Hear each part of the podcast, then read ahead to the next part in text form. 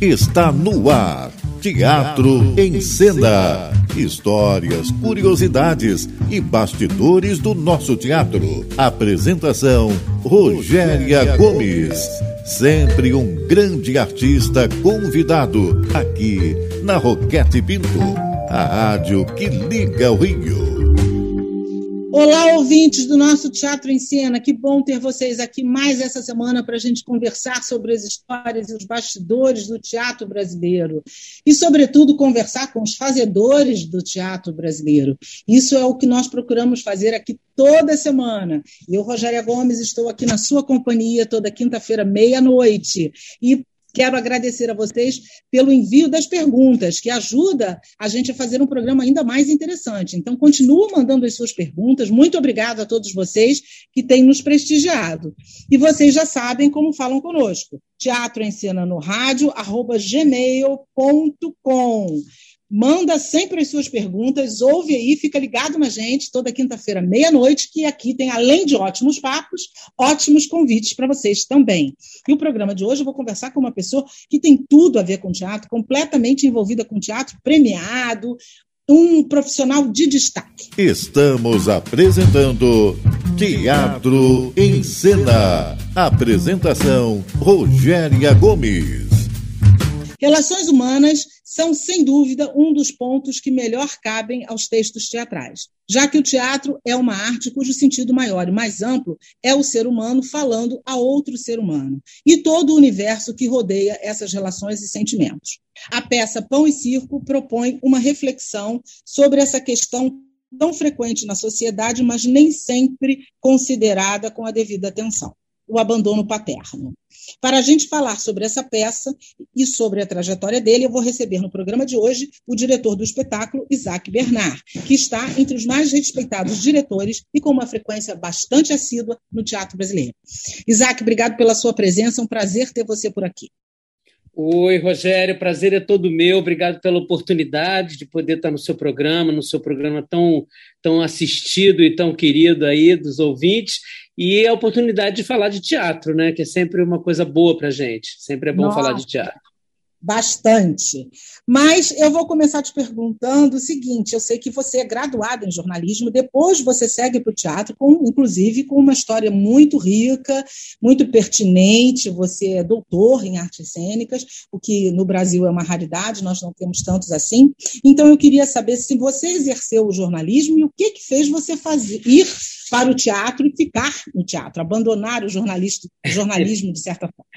É, na verdade, eu me, eu, eu me formei em jornalismo numa época e eu também estava fazendo teatro já e estava um pouco dividido, né? E terminei a faculdade de jornalismo, trabalhei um tempo no jornal de associação de moradores, depois trabalhei na TV Rio, na época do Walter Clark, né? É, que aquela TV Rio que era ali na na, na Praça 11, fiz programas de arte e cultura e fiquei um tempo. E depois, como o teatro me chamou muito forte, eu já estava fazendo peça, já estava trabalhando já há algum tempo, eu acabei seguindo mais pelo teatro. Mas o jornalismo me deu, assim, eu acho, é uma, uma ligação muito forte com, com, com as palavras, com o texto, com a organização, né?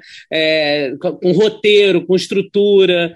Então, eu acho que, de alguma maneira, o jornalista ainda está dentro de mim, embora eu não exerça a profissão mais, admiro muito o jornalismo, eu sou fã dos jornalistas e da importância, ainda mais hoje, né, nesse momento que a gente está vivendo no país, como a imprensa está sendo fundamental. Mas acabei é, é, caminhando, era muito difícil de conciliar a, as duas profissões. Então, eu acabei seguindo mais pelo teatro, cinema, TV, como ator, diretor, professor também né, de interpretação, que eu, nesses anos todos eu tenho também exercido. Então, foi um tempo curto, mas foi boa a formação. Eu carrego comigo a formação de jornalista com muito, muita honra. Te ajuda de alguma maneira, como ator, como diretor, essa formação te é, rodeia você no seu ofício cotidiano, por exemplo? Eu acho que sim, sabia? Porque eu acho que o jornalista ele é um investigador, é alguém que vai atrás da, das verdades, dos acontecimentos, dos fatos.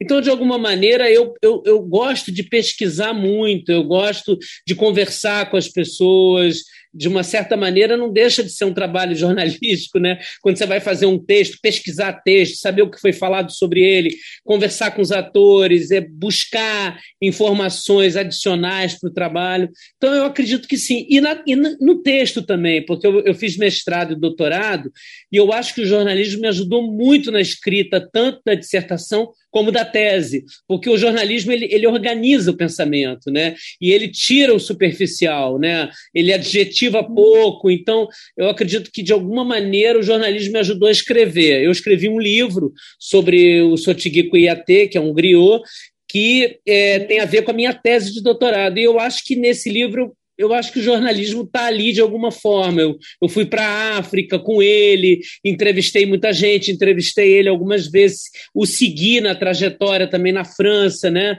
Esse grande ator né, uhum. da companhia do Peter Brook, Sotigui Coyatê. Então, eu acho que o jornalismo realmente me ajudou muito. Me ajuda. E o quanto ser ator te ajuda a ser diretor? Ah, muito. Eu acho que muito, viu? E o contrário também, porque o fato de eu trabalhar como ator, eu entendo é, é, as questões da atuação, eu entendo os dilemas que os atores passam, né? os receios, os precipícios, né? e, ao mesmo tempo, as alegrias. Então, eu acredito que sim, porque quando você dirige, também o contrário, né? você leva também a sua experiência como ator. As coisas se misturam de alguma maneira. Então, eu acho que é, ter, trabalhar como ator, continuar trabalhando, me ajuda muito a ter uma boa relação com os atores e as atrizes e a, e a equipe de criação. Né? Um respeito muito grande por todas as funções é, da criação artística e técnica também. E porque o ator ele está ali, né, o tempo todo ele ele ele está né, é, no risco, na aventura. Então eu acredito que ajuda muito, me ajuda muito. E você tem algum lugar de preferência entre as suas atribuições, entre as suas funções? Essa pergunta é bem complexa, é difícil isso. É dizer, olha, eu, eu tenho muita alegria nas três funções, né? Na, na pedagogia, na, no ensino, né, na atuação e na, na, na, encenação, na direção. Eu acho que não, eu acho que eu transito por elas. Eu, eu tenho muito prazer nas três.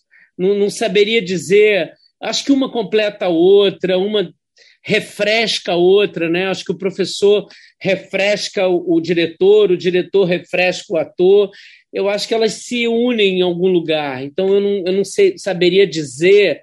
É, eu gosto muito de ver os atores bem em cena, então talvez quando eu estou dirigindo eu tenho muito prazer em, em ver, e também quando dou aula, vendo os, os alunos chegarem num lugar especial, né? Talvez como ator eu esteja tão envolvido com o que está acontecendo e é tão, é, é tão profundo aquilo, tão é, avassalador, que talvez eu, eu possa dizer que talvez eu, eu, eu não é que eu curta menos, mas é quando você está atuando, é tanta coisa que você tem que dar conta, né, que eu, talvez você não se observe tanto. Sim. E quando eu estou dirigindo, dando aula, eu tenho um distanciamento um pouco maior para poder avaliar o que está acontecendo. Verdade, inclusive um distanciamento crítico. Eu vou passar para a pergunta do internauta, porque o bloco está terminando, e tem muito, chegou muita pergunta para você, não tem como a gente passar todas, mas as, as possíveis. É, qual o seu maior desafio como diretora? Sandra Lopes pergunta. Oi, Sandra. Ah, eu acho que vou te falar, o mais importante é a saúde das pessoas, a saúde espiritual, física, mental. Quando as pessoas estão felizes, quando os artistas, os técnicos, os criadores trabalham com alegria, trabalham com, com prazer, eu acho que as coisas fluem. Então, eu acho que sempre tem um clima de, de prazer, de, de, de curiosidade, né, de inquietude também, né, a boa inquietude, aquela que leva a você crescer. Então, acho que o mais importante é ter um clima de paz, de amor, de afeto, de respeito. Eu acho que essa é a grande, é, é a grande é, é, é, a grande questão, na minha opinião, quando você dirige. Aliás, há uma máxima no teatro que a gente costuma dizer que quando a coxinha é, é boa, verdade, todo o resto É verdade. Isaac, qual é o seu filtro para aceitar dirigir um espetáculo? Bom, é, obviamente que o, o, texto, né, o, principalmente o que se propõe, o que, que ele tem de, de importante nesse momento, de interessante, é, de diferente também. É, depois, obviamente, a equipe, né? a equipe que se, que se cria, quem propôs, quando a proposta vem de outra pessoa, quando é uma coisa que eu idealizei, obviamente aí já é mais simples, né? Eu geralmente trabalho com as mesmas pessoas, é bem comum é, manter uma equipe, porque eu acho que funciona muito bem quando as pessoas se conhecem, mas a escolha geralmente é, é sobre alguma coisa que vai abrir o olhar das pessoas, que vai fazer com que a gente se sinta cumprindo uma missão no teatro, né? Uma missão de esclarecimento, né? O, o Sotigui, meu mestre africano, né? Meu grande mestre, pai, eu considero um pai, ele dizia que, o, que na África você não diz eu vou ao teatro, diz eu vou clarear o meu olhar. Né? Não existe essa expressão de ir ao teatro. E o teatro é o lugar onde, onde as pessoas se encontram e se conhecem. Então, eu acho que geralmente é alguma coisa que eu sinto que vai trazer alguma coisa de, de, de bom às vezes não só intelectualmente ou filosoficamente, mas também é, alegria, né? Alguma comédia que seja boa, que faça as pessoas rirem, mas de alguma maneira as pessoas saem com, saiam com alguma, alguma abertura para se sintam é, entrando em outro lugar e não uma coisa que se repete e que nada de novo acontece? Eu acho que basicamente é isso. É abrir umas no... para quem está envolvido, obviamente, né? Sim, sim. Claro. Bastante teatro infantil, inclusive com várias premiações, premiações importantes, significativas para o teatro infantil, que hoje nós chamamos mais de infanto-juvenil. Né? É. Mas há uma questão que se coloca sempre, que o teatro infantil, ou infanto-juvenil, como queiram dizer, ele é algo menor. E, na verdade, nós sabemos que não é. Inclusive, fazer teatro para criança, ou para jovem, ou para adolescente, tem algumas é, características diferenciadas. O ator, às vezes, precisa até ter mais expertise. Né? Isso até foi uma conversa minha semana passada aqui com o Gilberto Bartolo, que é Sei, crítico de teatro.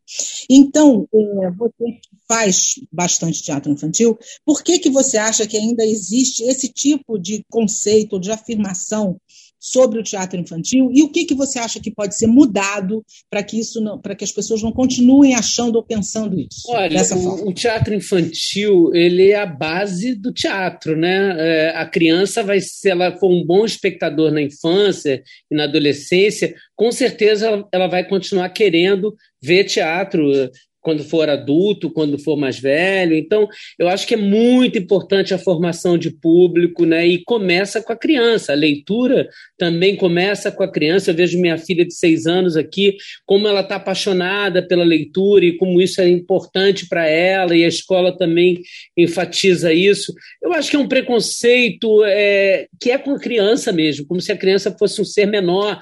E a criança nos surpreende o tempo inteiro, né? Ela traz é, olhares que a gente não esperava, reações é, que nos surpreendem o tempo todo, além da pureza, né? Além da. O Peter Brook, ele ele dizia, Disney, é, que ele gostava muito, isso mais um tempo atrás, de fazer os, os ensaios antes de apresentar para crianças, porque elas são muito sinceras, então elas já dizem na cara o que elas acham. Eu, eu sinceramente, discordo desse, é, desse preconceito, dessa reação que ainda existe em alguns teatros, né? alguns teatros que não, não é, ficam priorizando os refletores para os adultos, então o infantil tem que se adaptar o tempo todo, e na verdade, verdade, se você parar para pensar, tem peças infantis hoje que tem muito mais público do que as peças adultas, né? Que uhum. lotam os teatros, né? dependendo, né? Então, assim, eu da peça, do conceito da peça, de como essa peça é apresentada, com certeza. Não é verdade?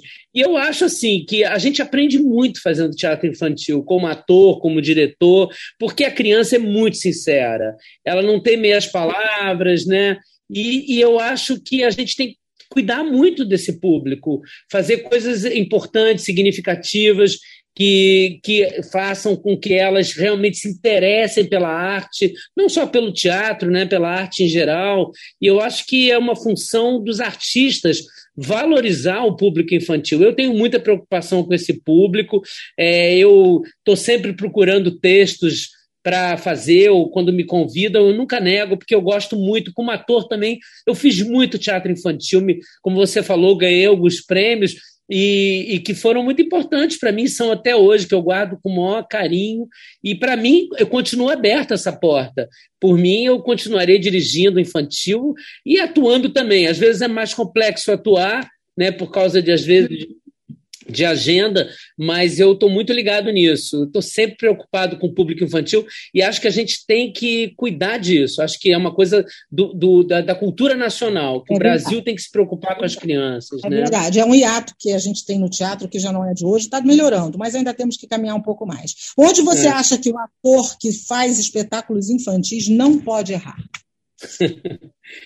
ah, não achar que a criança é, é, ingênua, né? que ela, ela acredita em qualquer coisa, tratar com um público eh, infantiloide nessa palavra, é tratá-la de igual para igual. A criança não precisa ser tratada como alguém que não, não, entende o que você está falando. Ela vai entender da maneira dela. Eu acho que é tratar o público infantil com respeito, é, com afeto, obviamente, é, mas não é procurar enganá-los, é fazer alguma coisa que seja um, um, artifício. A criança adora quando você fala sinceramente com ela, né? Ela fica muito encantada. E quando você trata querendo enganar, ela percebe, ela percebe que alguma coisa está estranha. E é muito importante você dar confiança para o espectador infantil ou infanto-juvenil. Eu acho que é isso, é, é, no, é na relação.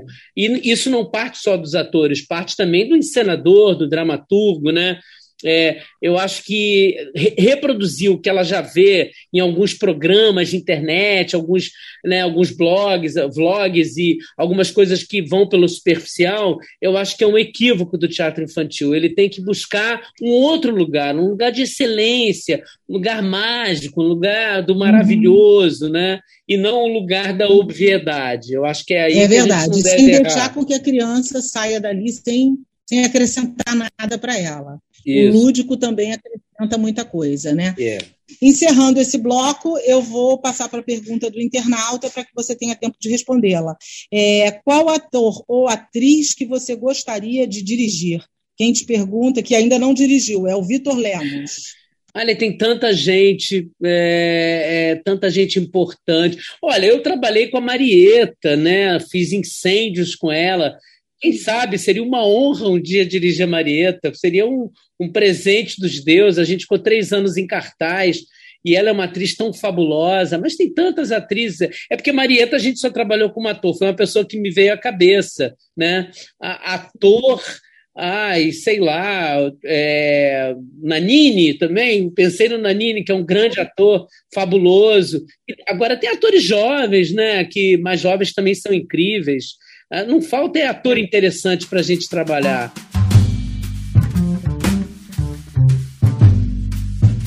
Hoje eu estou conversando com Isaac Bernard, ator, diretor, professor, que está dirigindo o espetáculo Pão e Circo, que nós vamos conversar agora. Isaac, você está dirigindo Pão e Circo, que trata de um assunto bastante sensível, como eu coloquei no início do programa, que é um assunto sobre relação entre pai e um filho. Né? Eu queria que você falasse um pouquinho desse espetáculo e nos contasse como é o espetáculo e o que, que te levou a dirigi-lo. Como aconteceu esse convite para você? É um, é um projeto do Pedro Monteiro, né, que é um ator, produtor, e ele escreveu esse texto é, de uma maneira muito interessante, porque tem muito a ver com ele. Né? Ele queria falar do abandono paternal e ele criou uma, uma situação é, de um fictícia, né? de um, um goleiro, que é, é, o personagem dele, é, que tem uma relação com um pai que também foi goleiro, treinador de goleiro, e esse pai, ele, em um determinado momento, abandona a casa e vai embora. E ele fica anos e anos com esse pai de uma maneira quase um fantasma que fica rondando ele, aquilo o incomoda muito, né? E até que quando ele está se despedindo do futebol, né? Ele tá o último jogo dele, esse pai aparece fisicamente ele volta, é, porque ele está dizendo que vai abandonar a carreira, depois de ter ganhado um título, o último título, né? E, esse, e eles têm um acerto de contas, né? uma verdadeira DR muito profunda, em que ele se apazigua diante dessa falta, né? essa falta que esse pai fez a vida toda. Né? Então, é, é, eu acho que nesse Brasil que a gente vive, onde você tem um abandono paternal tão grande, né? onde você tem tantas crianças sendo criadas sem pai, e às vezes sem pai nem mãe, mas às vezes as, as mães solos, né, que tem que, ou às vezes as avós que seguram essa, essa peteca, né, que não é fácil criar uma criança. Então a peça fala disso e usa o futebol é, como um gatilho para isso, né? A paixão pelo futebol se passa no subúrbio de Madureira, então tem, é um time pequeno, é um time que não é um time de, de primeira divisão, mas tem toda uma coisa por trás, né? As relações é, também com a infância, porque ele, esse personagem aparece na infância e também já adulto. Tem um outro ator, que é o Henrique, que faz ele, ele criança. A, a, a Gabriela a Estevam faz. É, ela faz. É, uma espécie de narradora, locutora, né? E ela funciona também como outras funções, quase uma terapeuta também. E tem o Oswaldo Mil que faz o pai, né? É um, é um, é um videoteatro, né? A gente, a gente utilizou é, uma equipe de cinema, então é, é, com câmera de cinema, tudo, som. Então é, é, é, um. Queria até abordar isso com você, porque foi por conta da pandemia que vocês adaptaram para a versão online, não foi isso? Foi, e aí mudou foi. alguma coisa? O que, que mudou? Se é que mudou, o que, que mudou que você achou que pode ter sido positivo e, e mudou alguma coisa assim negativamente? Alguma coisa se perdeu por conta Olha, a gente precisou enxugar um pouco o texto, né? A gente não poderia fazer um espetáculo de uma hora e pouco nesse esquema é, virtual, né? Então a peça ficou mais, digamos, sintética, é muito mais equilibrada nesse sentido. Eu acho que para pro, pro, essa mídia, né, para o vídeo, eu acho que foi um acerto, né? Um acerto também a questão da edição, né, como a gente levou isso, mas a gente procurou não perder a característica do teatro, né? O máximo que a gente pôde manter, tanto é que era num teatro, foi gravado no Centro Coreográfico Angel Viana. Então a gente procurou juntar a, a, a presença do teatro com a, a tecnologia, com a, a criatividade também do, do, do, do, da mídia televisiva, do cinema próprio. Acho que tem muito mais a ver com o cinema até. E eu acho que é um outro produto, né? O Pedro até quer fazer no teatro, ele quer depois que volte o presencial, aí a gente provavelmente vai retomar coisas do texto, vai ter uma outra leitura, porque a gente fez pensando muito é, que isso ia ser apresentado em streaming, então isso denota opções de edição, de corte, né? Uma preocupação muito grande com o som, com a qualidade do som, então é, é foi uma preocupação, e realmente ficou espetacular a, a imagem também, a edição então, teve uma preocupação muito cinematográfica, sem perder digamos assim, o artesanato do teatro. É um, é um, é um produto híbrido. Eu não, não diria que você perdeu, não. Acho que você, como diretor, já se adaptou a essa nova linguagem, a esse novo conceito que nós não sabemos o que de, do que vamos chamar, mas sabemos que Olha, veio para ficar. É o teatro que, dessa forma. Eu acho que veio para ficar sim, com certeza, mas nada substitui o presencial. Sim, eu acho que o teatro presencial. Sim, porque eu fiz muita coisa, por incrível que pareça, eu fiz quase dez trabalhos, né, cada um diferente do outro, alguns que eu já tinha feito em teatro e foram, como Calango Deu, como é, o Malcolm X mesmo, que a gente fez num hotel na Lapa, o outro que a gente fez numa casa em Santa Teresa, no, no o Calango Deu. Então eu me adaptei. Eu, agora mesmo na faculdade Cal, eu montei com os alunos e, não, como não pode ter público, a gente fez streaming e gravou com o celular na mão, plano sequência, entendeu? Então, eu estou adaptado porque é necessário se adaptar. E você descobre coisas muito incríveis. É então, assim, agora, eu não sei, eu acho que eu estou aprendendo. Eu acho que cada uhum. vez eu aprendo uma coisa nova, entendeu? Todos, eu não né? diria, eu domino totalmente, não. Essa nova realidade, todos, essa nova realidade, todos nós estamos aprendendo, né? Não tem muito jeito, é uma coisa que aconteceu e todo mundo teve que se adaptar, né? É. é eu vou te passar agora a pergunta do internauta para que a gente tenha tempo que você responda. Qual é a sua visão sobre a geração atual de atores? Você que é um professor. Rafaela Brito. Oi, Rafaela. É, bom, eu não posso falar do Brasil inteiro, nem do Rio de Janeiro inteiro, né? É muito generalizar demais.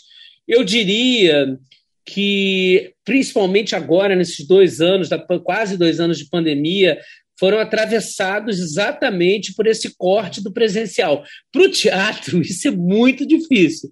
Eu mesmo dei muita aula online, hoje mesmo dei aula online, é, e, e aprendi muito também fazendo isso, com limitações e com descobertas. Eu acho que é uma geração que está um pouco surpreendida pelo que está acontecendo, né? Essa, é, esse momento agora, mas muito interessada, tem todos os níveis, tem pessoas mais, menos interessadas, mas acho que ela é uma geração que está muito ligada em tecnologia, né? É, por conta do que mudou também, né? Nesse sentido, hoje um celular te dá um mundo, né? Te dá uma possibilidade imensa de pesquisar. Antigamente a gente ensaiava fazer uma leitura todo mundo com texto na mão, papel na mão. Hoje é celular na mão, né? Isso já muda muita coisa. Uhum. E agora eu acho que é uma geração que vai trazer coisas muito importantes. Tem que saber beber nessa geração. A gente não pode falar aquela coisa, ah, antigamente era melhor, na minha época todo mundo era mais sério, na minha época todo mundo lia muito. Estudava. Não, eu acho que a gente tem que procurar equilibrar uma necessidade do estudo, da leitura, de tudo que a gente já teve, da, da qualidade técnica, com é, talvez essa inquietude dessa geração que está atravessada por várias linguagens e por várias mídias. Então, é, é saber o que nós podemos dar para essa geração e o que a gente pode receber dela. Porque a é gente aprende muito com essa garotada, né? Verdade. Diga lá, estamos caminhando para o final. Uma peça memorável. Uma peça memorável. A Macunaíma, do Antunes Filho, com Verdade. certeza. Boa, boa. Agora vamos para o Boas do Teatro. Gente, anota aí que tem para todo gosto, tem coisas bacanérrimas acontecendo. A vida passou por aqui com Cláudia Mauro e Ed Nunes. É uma relação de amizade entre um homem e uma mulher de classes sociais diferentes, baseado num texto praticamente biográfico. É, está no Teatro Petra Gold todo domingo às seis da tarde, na Conde de Bernadotte 26, no Leblon. Parabéns, senhor presidente, em concert. Fala sobre o encontro da cantora Maria Callas com a atriz Marilyn Monroe, durante o aniversário do presidente John Kennedy, em 1962. A peça narra os bastidores desse encontro e expõe a distância e a proximidade entre essas duas mulheres. No elenco, Cláudio Hanna e Juliana Kurtnes com direção de Fernando Filber. Teatro dos Grandes Atores, sábado às 19 e 21 horas, Avenida das Américas, 3555, na Barra da Tijuca. Relatos de um Homem Só, traz a cena o debate sobre a violência feminina baseado em fatos reais. Em cena, o ator Gabriel Taco, com direção de Gabriela Gnatti. Na Casa de Cultura Laura Alvim, sexta e sábado às sete da noite, Avenida Vieira Soto, 176, Ipanema. Agora chegou a hora da nossa dica. A minha dica da semana vai para A Vida Passou Por Aqui, com a, como eu acabei de falar, com a Cláudia Mauro e Ed Nunes. É uma peça espetacular, já, já está há alguns anos em cartaz e eu super recomendo. Peça Gold, domingo às seis da tarde. A sua, querido Isaac, qual é a sua dica? Ah, olha, eu vou indicar o espetáculo, é um show, performance com a Soraya Ravelli, Uberajara que está no Teatro Petra Gold também. Uhum. Eu acho que sábado que vem, às 19 horas. É, eu acho que a última apresentação tem presencial e tem online. É o Birajara, no Teatro Petra Gold, com a Soraya Ravelli, que é um show dirigido pela Inês Viana. Eu estou dizendo que é teatro porque tem muito, é muito teatral. Uhum. A Soraya faz uma grande performance, tem a ver com, com esse período todo do confinamento. E, nossa, e é, tocou o telefone aqui. É, então é isso, eu indicaria esse trabalho, o Birajara com a Soraya Ravei. Isso. Tá? Então estão todos convidados e mais uma vez eu agradeço a vocês, Isaac, te desejo super sucesso nesse e nos próximos. Tá bom? Muito obrigada. Muito obrigado, Rogério. Foi um prazer, viu? Obrigado de coração. Prazer imenso. Agradeço também aos nossos técnicos, ao nosso Bruno, à nossa produção, aos nossos parceiros e a você, ouvinte, que está conosco toda semana, nos prestigiando. Continue mandando as suas perguntas, que nos ajudam a fazer um programa mais bacana. E a gente encerra com a música, na verdade, com a trilha sonora do espetáculo Pão e Circo, que acabamos de conversar. Cuidem-se, vamos ao teatro e até semana que vem, se Deus quiser. Um grande beijo para todos. Você ouviu Teatro em Cena. Apresentação Rogéria Gomes. Aqui na Roquete Pinto, a rádio que liga o Rio.